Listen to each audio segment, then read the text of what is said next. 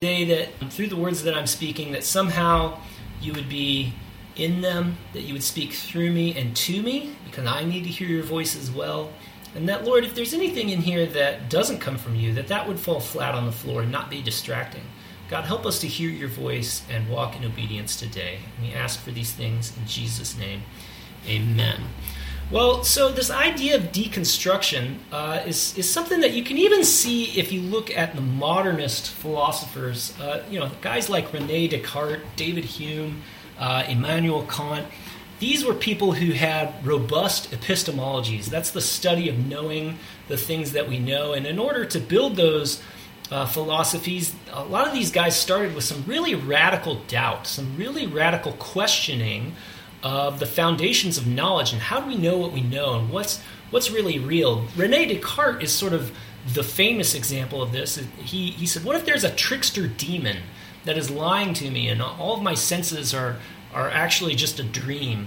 And then from that sort of baseline of solipsism, or not knowing if anything is real at all, you can tell that the people who wrote the Matrix uh, movies, they were somebody's been reading Descartes when they when they came up with that idea of, you know, we're all plugged in and everything's a dream. Uh, you know, the, the these ideas of deconstructionism, these are actually really old ideas, and they're not really unique to European philosophy or history. Uh, but they, you know, you can go back three hundred, four hundred years. The difference is, is the modernists tried to build something from that from that raised foundation. Uh, Descartes said, cogito ergo sum, which is the Latin phrase that means, I think, therefore I am. I, I, there's something that's thinking right now, and that thinking thing must be me, and so there must be some kind of a real reality here. I must not just be dreaming. And then he kind of tried to build his philosophy up from that. In contrast, some of the uh, philosophers that come from Europe, and again, this idea of deconstruction is not unique to European philosophy uh, or influence. You can find it probably in lots of cultures. Uh, but Jacques Derrida is the one who's uh, famous for coining the phrase deconstruction. And the idea of deconstruction is that you take something apart and you see how all the parts work and you and you critique it, right? Foucault is another famous example of a postmodernist or a deconstructionist philosopher. He said that all truth claims are actually claims about power. All truth claims are actually claims about power. And so, uh, you know, that's a really interesting idea. I find it to be a bit melodramatic and a bit cynical. Uh, you know, when I'm teaching students how to subtract three from both sides of an equation to solve for x, I don't really think I'm making a claim about power. I think I'm just trying to teach them some knowledge. I think I'm just trying to teach them some truth that's pretty uh, just, you know, irreducible. And and I don't really have much of an agenda there other than to help them learn how to think critically and logically. But it, at the same time, you know, when you look back at the events of the twenty sixteen and the twenty twenty elections, it's hard not to see how there is some truth in what Foucault was saying about claims about truth are claims about power. And whoever controls the narrative about what's true will will have some power, will have some influence in the society. Uh, and the, who we trust uh, really matters when it when it comes to talking about power structures. Baudrillard is another name that I think is kind of important and maybe even significant, particularly for our particular church. Baudrillard is the, the social critic who coined the term hyperreality. And if you remember that book that we read years ago by Mark Sayers, The Trouble with Paris, uh, he talks a lot about hyperreality, how we are living in a time where, you know, Instagram has really turned the volume up on this, where the there's a sort of reality that's projected that's that's better than what's actually real. And, you know, you can go to an amusement park or, you know, what we see in advertising, and so much of what we see is is actually what's projected at us isn't actually real. It's it's you know, it's hyped up. And uh, and so, you know, sometimes these critiques are really useful. Lyotard is an authority who, you know, maybe the most tried to define what postmodernism is. He said that postmodernism is uh, is incredulity towards meta-narratives. Incredulity towards meta-narratives. That's how Lyotard uh, defined postmodernism. And so there you have it from one of the authorities within the movement. You know, uh, postmodernism is a lot more of a mood or an attitude than it is a proper philosophy. And then Wittgenstein, he kind of picked apart language and had some interesting things to say about how language can, uh, you know, limit us and, and also uh, you know, just the way that language gets used in terms of, of describing things and critiquing that. But, you know, the thing about deconstructionism, it's got some positives and it's got some negatives, right? There's some real positives and there are some negatives. I'd say on the positive side, the deconstructionists or the postmodernists, they reveal how central faith is to the human experience. Through their critique and through their, you know, kind of, uh, you know, questioning things and trying to get down to the bottom of what's really going on, they show how, really, if you're going to know anything, you have to trust someone. And if you're going to if you're going to do anything with your life, you know, really all of us, all of us are kind of just on even footing when it comes to philosophy and knowing what's real and all of it. All of us are really just trying to do our best, trying to figure it out, and there's some there's some risk involved. There's some risk involved in, in the life that we're building. Some risk that, that demands that we step out in faith, that we try something, not really sure if it's going to work or not. That certainty might just be hubris, and that faith is actually how everybody is getting through their life. I think that that is maybe actually a positive uh, thing for people to understand, and the deconstructionists really, really point that out. They really show how that's true.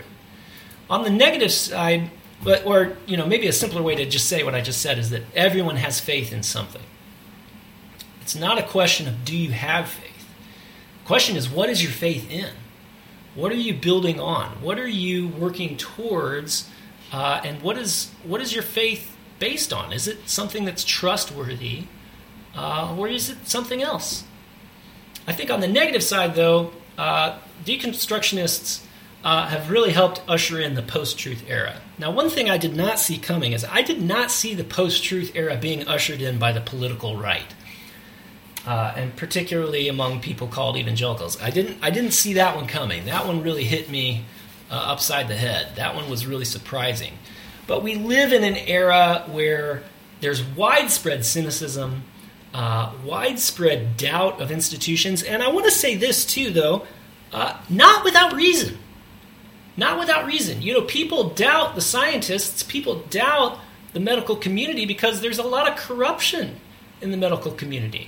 When you look at the uh, when you look at the situation we have with the opioid pandemic, we have that that was uh, that happened because of big pharma and and these institutions that uh, that are corrupt. When we look at you know sports, uh, the church, you know all all these institutions that have these these scandals, these wild, terrible sex scandals, Hollywood, just all these all these institutions that. Uh, that we're supposed to be able to trust, uh, and they're so corrupt, they're so messed up. Uh, and then, you know, it's never been more true that we're living in a time where people will just surround themselves with what their itching ears want to hear. You know, people want uh, want their bias confirmed. They want them, they, we, we all want to have what we already believe uh, confirmed from a voice that agrees with us. That's a very natural human inclination. And so the trouble, though, is that living in this post-truth world, uh, it's pretty dark. It's pretty confusing. Uh, and so, you know, the the loss of a shared reality, the loss of an experience of we all kind of see things the same way, uh, that is something to grieve, and that is something that uh, is, I think, a negative of this trend of deconstructionism or postmodernism or this attitude of incredulity towards meta-narratives. Um, it's hard to live in a post-truth era, and it's hard to know what's real and who to trust, and can I believe what I'm being told from this authority figure? Is this authority figure trustworthy or not? Uh, living with that cynicism and that insecurity Uh, is actually more difficult um, experientially. But the truth is, is that in a confusing world where institutions are corrupt and where there is no agreed-upon meta-narrative, there is no agreed-upon big story that we all agree is real, we, we question, you know, are the scientists lying to us because we've already noticed corruption in those institutions, um, sometimes we do find that deconstruction is actually necessary. that it is something that we have to do if we're going to continue on a quest to find the truth and to build a life and to build a faith that is real, that doesn't need to be torn down. You know, sometimes we are moving along and we find in our faith, we find some some hinges or some tints of, of racism or sexism or classism, and we see how our faith has been corrupted by these things. It's necessary when we find those things, when we find a sexist belief in our hearts that we've harbored unconsciously, for us to take that apart. We need to remove that. We need to get that out. You know, a few years ago, my uh, my bathroom on our first floor, uh, we had a really cold couple of weeks, and we had some some pipes freeze, and the pipes burst. And and so then we we hired a plumber to come out and fix that, but I had to go and I had to do some repairs of the foundation and all kinds of stuff, and then and then and then I think it was five or six months later, the uh, the toilet started to leak, and so you know when the toilet starts to leak, uh, that that soaks into the floor. You know, I walked into the floor, it was squishy, and it smelled, and you know when that's when that happens, when we find that situation, we have to take things apart and fix them. We can't just pretend that it's all okay, right? You, you have to tear it. You have to tear the floor out. You can't just let that sewage sit in the floor and rot, and you know let everything stink. You you, you have to take it apart. You have to deconstruct. Maybe uh, maybe a less uh, gruesome or a less disgusting example is um, actually comes comes from uh, from an experience I had actually a couple weeks ago. I was uh, I was. at home with my with my eight-year-old. My eight-year-old is such a brilliant, smart kid. He does these really complex Lego constructions. But he had gotten to a point where he was stuck and he wanted some help, and so he came and he asked me, he said, "Dad, can you help me with this?" And I started to look at it, and I was I was looking at the pictures, and they just they didn't match in the instruction books. And so I, I figured out that uh, early on, You know, uh, it turned out to be about one hundred steps ago, he had made a few mistakes where he was missing a few pieces and he had put put a few pieces in the wrong place. Real easy to do. You know, nobody here has ever, nobody here has ever had trouble uh, with their IKEA furniture, have they? You know, no, nobody here has ever ever made a mistake, you know, forgot, you know, put something the wrong way in on the, on the IKEA furniture, you know, the shelf. You missed one little detail in the instructions. You had to go back. You had to take the whole thing apart. That's what it's like with our faith sometimes. Sometimes we make a little mistake that we didn't see. And I have to say, you know, now I can't I can't write this stuff. I can't I can't write this stuff. But but my my eight-year-old, he was he was pretty upset. You know, he was frustrated. He didn't want to have to rebuild everything. He didn't want to have to take it apart and and, and go back to the beginning. And And uh, and he didn't want to take responsibility for it either. He he wanted to blame the instruction manual. Are you catching the analogy here? Like I'm, so, I'm just, like I can't write this stuff. I'm telling you. Like he he said, it's the instruction manual, and the instruction manual lied to me. It's not that I made a mistake. The instruction manual is the blame, right? You know, it's like that's so natural for us to to reach for blaming something else or someone else, even when we know that. That that, you know, it wasn't the instruction manual. It wasn't the IKEA manual. It wasn't the Lego manual. We made a mistake, and now we have to go back and we have to fix it. And so when we go back to fix it, we have to take everything apart. And that's really tedious, and it's hard, and it's disappointing, and it's difficult. But I have to say that it is sometimes necessary if we're going to continue, because you can't continue to build at a point. No. Well, I mean, you know, you can continue to build, but eventually you'll get stuck, right? You know, because that's what he did. He he built until he couldn't build anymore. And then he had to go back and he had to take it all apart.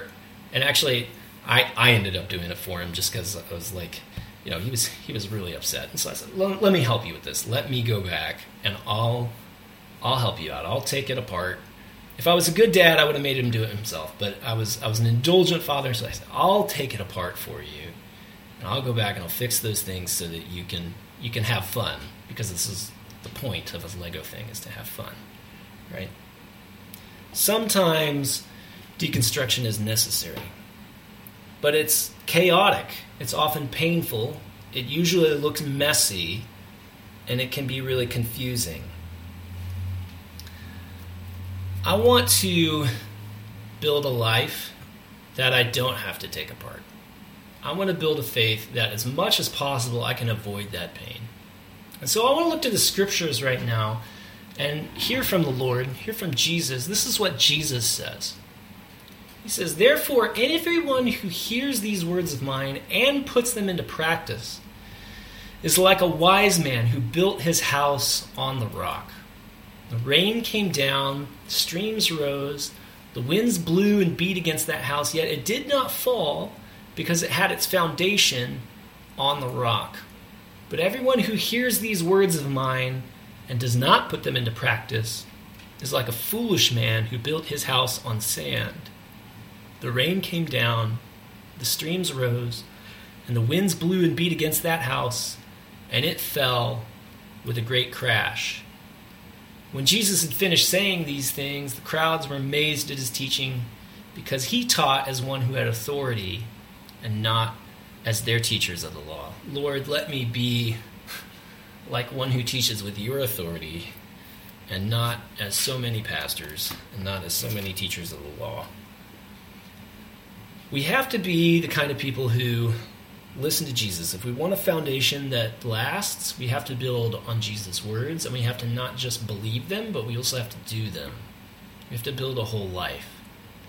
I want to just say that deconstruction is sometimes necessary, but it's also important to understand that deconstruction on its own is not a foundation. Deconstruction is not a foundation. It's not the end goal.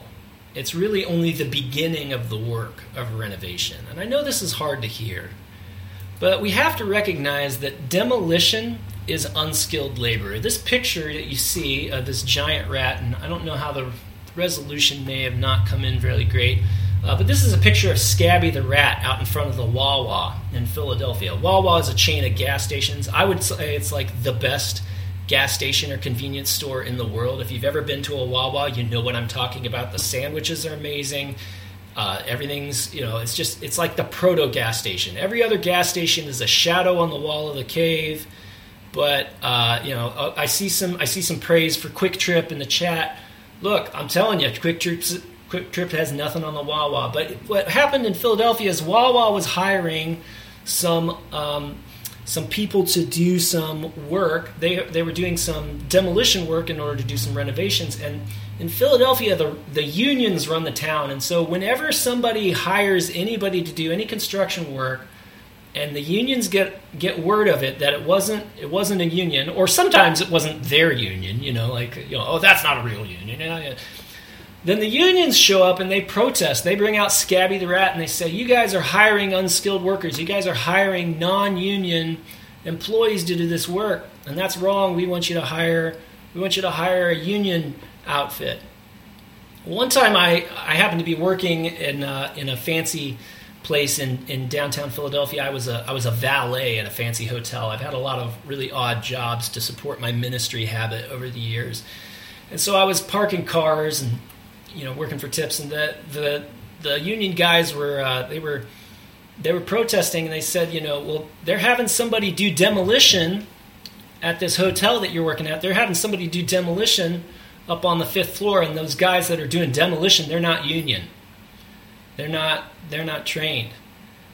And I have to say, I I was like, what do you want? You know, like, I, what, how is how is being part of a union going to make sure that you have skilled labor when it comes to demolition? You're knocking walls over. You're swinging a hammer and breaking stuff. This isn't skilled labor. It's it's kind of something that just anybody can do. The, it, it makes sense for the construction company to pay the cheapest worker they can to do the to do the demolition because, you know, while it's work, it's unskilled work. It's, it's something really anybody can do. You know, everybody has seen a two or a three-year-old knock a knock a tower of blocks over, right?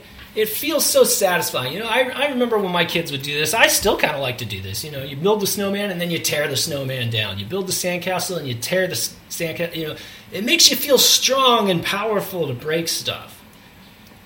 But it's actually it's actually pretty immature behavior, and it's it's also something that um, It takes a lot less skill and effort to actually build something. You know, maybe one way to think about this is, you know, Derrida, he got some philosophy awards essentially for just being skeptical. And uh, a lot of people were upset by that. A lot of philosophers were upset by that because, you know, uh, you know, like Descartes, Descartes was also skeptical four hundred years earlier. And then after he was skeptical, he helped invent calculus.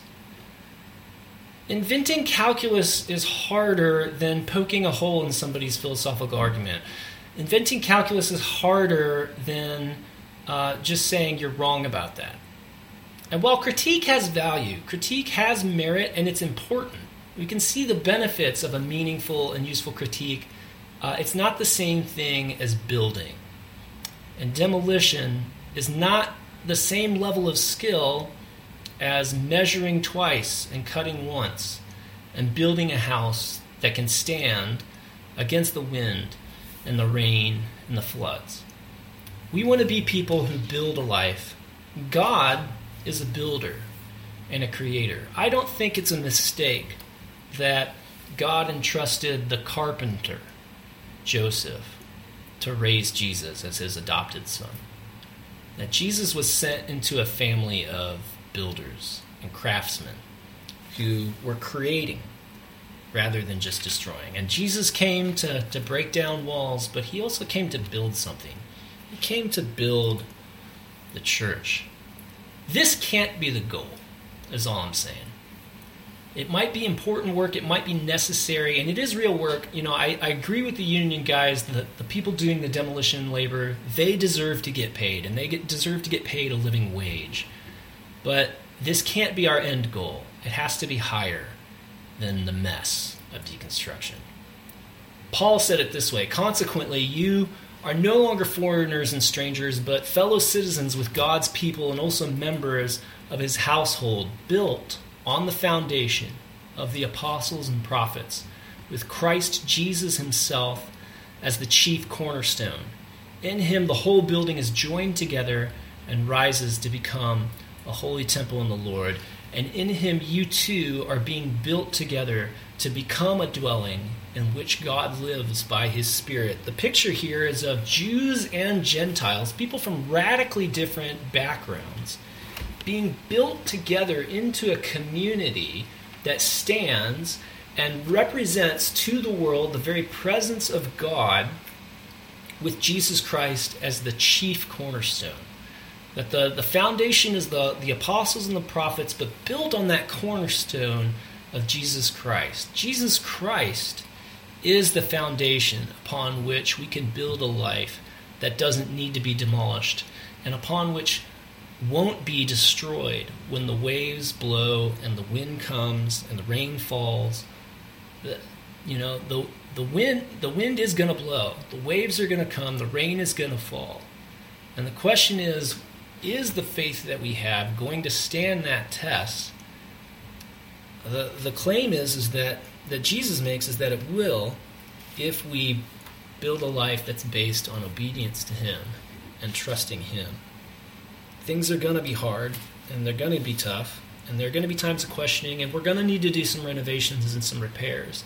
But if we build on that solid foundation of Jesus Christ, hopefully we don't have to start completely over. If we're going to build a faith, or we're going to rebuild a faith that's going to last, it's important to be thorough and to go slow. And so this is one of the reasons why last week I was encouraging us to read some books. You know, read some, read some books from some other people, from some other periods of time and some other perspectives, to listen to the body of Christ, uh, you know, presently and throughout the ages that has seen God from different perspectives. You know, we see that the building that God is making in Ephesians two is from people with different backgrounds, people with different beliefs, people from from uh, from different experiences of life, and that diversity of thought and experience is important for the longevity and the strength of a community. Uh, it actually makes something that will last and that is more broad and and uh, and helpful. You know, we want to we want to build and and make a life of faith that is going to last. We need to actually take the time to think through and pray and ask God, is what I'm reading true? Is this real? Uh, you know, one example um, of this, I think, is just, you know, the the opportunity. And sometimes building building takes a lot longer than breaking stuff. But it can also be a lot more beautiful. And when we when we find ourselves needing to deconstruct some things, we can build back something more beautiful and more fun. This is the this is that floor that I referenced earlier that we end up tearing out. And uh, my kids and the neighbor kids and maybe a few kids from this church, I think I think uh, maybe I think this is Anders Todd over here. I don't know if you can see my arrow, uh, but I think there's a few yeah, a few of our neighbor friends and my kids and my beautiful wife. Uh, we ended up making a penny floor in that bathroom. And so if you've ever come over to our house and used our guest bathroom, you can see that cool kind of beautiful penny floor. But it, it took some time. It took it took a little doing to be able to rebuild, to be able to build back something that would last, that was actually better than what we had before. Uh, but sometimes the rebuilding is slow and it takes time. The real work of deconstruction is what comes after we break all this stuff. The real work comes when we build back. And we want to build back slow and deliberately and carefully and do something that will really last. Um, the, the Apostle Paul, uh, in his missionary journeys, he encountered some people that uh, that get some praise in, in the commentary from Luke.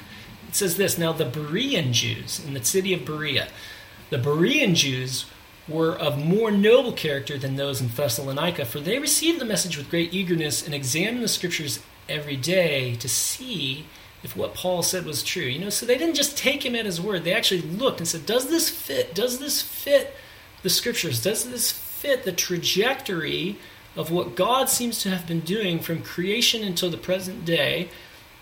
Does this fit that narrative? Does this match the character of God? And then it says that because they really looked, they really investigated to see if it was true. As a result, many of them believed, as did a number of prominent Greek women and many Greek men. And so even though these, these Berean Jews were looking at the scriptures, they were actually able to be effective at helping people who came from a completely different background, from a completely different experience of life, to find the same truth, because it was actually true. The gospel is true, and, and it, we can test it against the scriptures. I would always encourage you to, uh, I would always, contr- I would always uh, encourage uh, everyone to please, you know, really, really test what I what I say. Does it does it line up with what the scriptures say? Really believe that, okay, right? Really, really put that into practice. All right. Something that I think connects here, too, though, is that Murray Bowen, who's the guy who kind of invented family systems thinking and is uh, kind of at work in the background when we talk a lot about emotional health and emotional maturity, he said this, and I think this is really a really helpful test. He says, the pseudo-self is made up of beliefs and principles acquired through the relationship system in the prevailing emotion. That is, beliefs are borrowed from others or accepted in order to enhance one's position in relationship to others. And this is just something to be aware of when we're looking at what we believe and why we believe what we believe. So the pseudo-self being made of, you know, beliefs and principles are acquired through the relationship system in the prevailing emotion. So this is kind of like, you know, um, my dad was mean to me and he was a Christian, so I'm never going to believe Christianity. Or when I was a kid, all of my friends Uh, in the youth group, uh, you know, told me, you know, they, they gave me affirmation and they encouraged me to believe in Christianity. And so I'll, I believe in Christianity because it gets me accolades, because it gets me social approval. But really, either way you look at it, both of those ways of, of determining what to believe based on how people around us react to us, Uh, based on what we believe, are, are really kind of immature. They're not really they're not really coming from within. They're not really coming from a place of having really considered, is this true? Uh, it, both of those ways of believing, whether they're for Christianity or not, uh, are ways of reacting to others. And so we want to be aware of that as we're trying to build a life of faith. When we're looking at trying to really consider, is this true or not? we need to take the time to go slow, to to to pray, to, to ask God, to look at the scriptures, to consider, is this something I can really believe in uh, because I actually believe it, or am I just believing this or disbelieving it because it will help me feel accepted, or um, or you know, maybe give me a, the thrill of you know rebelling against my parent figure that I don't get along with, or something like that. We want to be aware of our reasons for why we're questioning or why we're believing. And that's important. That's important work. That's slow work. It's work that shouldn't be rushed. It's work that needs to be done. Uh, and if we're going to build a life that, that can last, and a life of faith that is secure, uh, we're not just looking at the opinions of others. We're looking at, what do we actually trust? What do we really believe in? And being aware of how our social situation uh, affects that is an important part of the discernment process. And it's part of the reason why we need to go slow when we build back up, when we build our life on something. Hopefully we're becoming the kind of people who are not tasked back and forth, that we're not just being pulled this way and that by whatever's popular in the moment. Uh, Paul says that hopefully we'll, one day we will then no longer be infants, tossed back and forth by the waves and blown here and there by every wind of teaching and by the cunning and craftiness of people in their deceitful scheming. We want to be people who believe what's true because we've done the work to really investigate, is it actually true? And so, finally, I would just say, in addition to building a life that hopefully will last, uh, building a faith that will act, actually stand in the t- in the middle of trials and, and tests and things. Uh, we need to be thorough, we need to go slow, but we also need to build a whole life, not just ideas. We have to build a whole life, not just ideas. And so I just want to read this, this passage again, these statements from Jesus in his Sermon on the Mount. He says that, therefore, everyone who hears these words of mine and puts them into practice is like a wise man who built his house on the rock. The rain came down, the streams rose, the winds blew and beat against that house, yet it did not fall because it had its foundation on the rock. But everyone who hears these words of mine and does not put them into practice is like a foolish man who built his house on sand. The rain came down, the streams rose, the winds blew and beat against that house, and it fell with a great crash. When Jesus had finished saying these things, the crowds were amazed at his teaching, because he taught as one who had authority and not as their teachers of the law. The teachers of the law in Jesus' day weren't doing what they preached. And I'll be honest and say, there are a lot of times when I'm a lot more like the teachers of the law that that Jesus is uh, not like here. You know, there there are many times when I don't practice everything I preach. And when I approach God in his holiness and his love, I I find that I need to pray those prayers of confession. I need to say, I, I haven't done it. I, I haven't I haven't done what I said I should do, and I haven't even done what I've told other people they should do. I haven't I haven't walked in obedience. I've, maybe I've heard God's words, maybe I've understood them a little bit, but I I don't even know where to start. You know, I don't. I, I, I, I fall very short of having put into practice the things that I'm learning or that I'm hearing from Jesus. But if I want to build a life that's going to last, if I want to build a life that's not just arguing, it's not just philosophical, it's not just ideas being tossed around, I have to do the loving of neighbors. I have to do the loving of God. I need to embody the ideas in practice through prayer, through fasting, through giving sacrificially, through, you know, confessing my sins and repenting of them, through through actually building a life that's based on obedience and doing the things that Jesus says I should do. I have to pray for the sick, and I have to pray for them when I want to and when I don't. I have to I have to declare and demonstrate good news, even when I might not be feeling it myself, even when I am uh, even when I'm hurting. Uh, I'm called to be part of the work of comforting others. And so it's not just it's not just about ideas, it's not just about philosophies, it's not just about arguments. It's about building a life, a life that is rooted and connected in God. I want to give time, and I can see there's some discussion happening in the chat. I'm sorry I haven't been able to follow or respond to all of that uh, right now. But I... I want to give us time to to pray and to pray in small groups.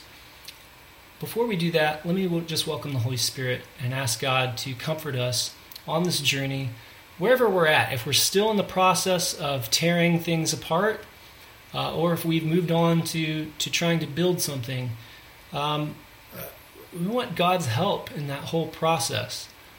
And we want we want God to be our foundation. We want Jesus to help us build a life that will last. I know that in many times in my life, I've had to take things apart and I've had to build them back. I've tried to do that work slowly and with the help of God. What I've found is that Jesus is always faithful, even when leaders um, fail me, even when I let myself down. Jesus' grace is, is sufficient for me, and he's interested in helping me build a life uh, that can last. And so I want to ask for his help right now as we turn to uh, pray for each other and, and just kind of respond to God in these moments.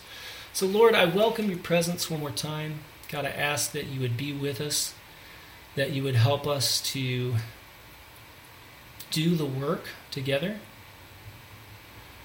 Whether we're doing the work of taking apart things that are broken, or we're doing the work of... Um, trying to build something that will work better.